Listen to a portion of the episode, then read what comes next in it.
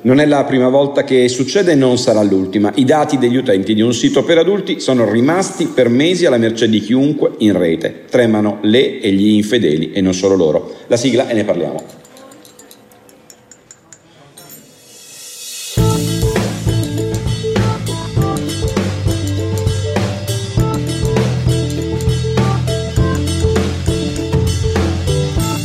Chiama Strip Chat ed è un servizio, nome nomen, che consente di assistere a strip di uomini e donne o se si vuole usare di più di spogliarsi davanti a uomini e donne. Una mecca proibita per milioni di utenti in tutto il mondo. Vale la pena ricordare che niente, ma niente del vero, forse tolti un paio di social network globali, online raccoglie più pubblico dei siti per adulti. Basti pensare che i primi 5 siti per adulti più visitati al mondo in un mese raccolgono una media di 10 miliardi di visite.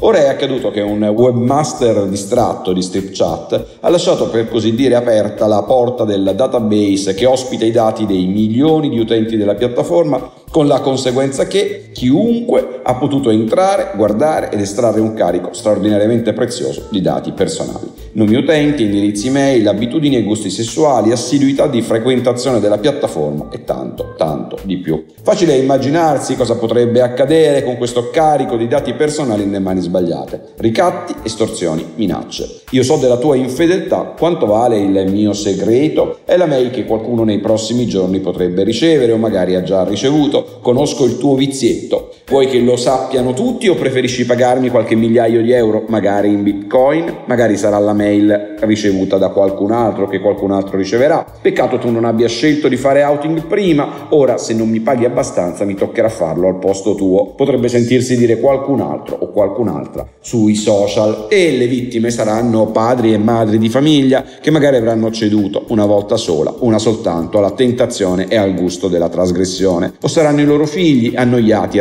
reclusi in casa nei giorni della pandemia e del lockdown ma potrebbero anche essere personaggi politici o manager d'azienda che magari hanno scelto di non raccontare al mondo la loro inclinazione sessuale. E in questo caso le conseguenze di ricatti, minacce e estorsioni potrebbero essere ancora più gravi perché non necessariamente chi è entrato in possesso dei dati in questione chiederà solo denaro. Potrebbe chiedere favori, esercitare pressioni indebite sul governo della cosa pubblica o chissà cos'altro. Quel che è stato è stato, ormai c'è poco, ma poco davvero che si possa fare per ricondurre i buoi nell'ovile, o meglio, i dati al loro posto e al sicuro, al riparo da occhi indiscreti. E però qualcosa a livelli diversi dobbiamo impararlo da questa ennesima lezione. Innanzitutto che poco o nulla di quello che facciamo online può essere considerato segreto per davvero. Un'altra lezione poi dovrebbe arrivare forte e chiara all'indirizzo dei siti per adulti. Un tempo i locali per adulti appunto erano posti tendenzialmente malfamati in cui tutto, forse tranne la trasgressione, era poco curato. Oggi nella dimensione digitale è bene che sia il contrario. Questi sono i siti che dovrebbero offrire al loro pubblico le più alte garanzie in termini di sicurezza, riservatezza, protezione dei dati personali personali, perché se qualcosa va storto sotto questi profili, le conseguenze per le persone possono superare la più drammatica delle immaginazioni. Ma c'è una lezione anche per le istituzioni. Forse è arrivato il momento di occuparsi, di occuparci di quello che succede in questi siti più di quanto non si sia fatto sin qui. Un po' perché spesso ci si sente impotenti davanti a giganti, perché tali sono molti dei fornitori online del settore, che si sono stabiliti in paesi variamente canaglia e un po' perché si considerano queste questioni di serie B, quasi che gli utenti di queste piattaforme meritassero meno tutela degli utenti delle grandi piattaforme di social network, dei siti di e-commerce o di quelle di home banking. E poi un'ultima lezione anche per gli utenti. Dire di non frequentare questi siti sarebbe sciocco, forse inutile, ma se si sceglie di frequentarli almeno adottiamo qualche cautela, un indirizzo mail dedicato e non quello di lavoro, per esempio, una password che non usiamo per altri servizi, niente nome e cognome reale e se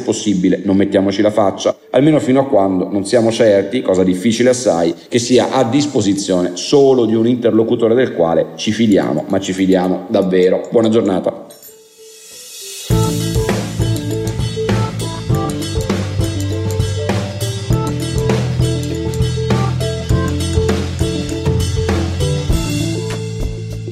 Governare il futuro di Guido Scorza è una produzione Jedi Visual per Huffington Post.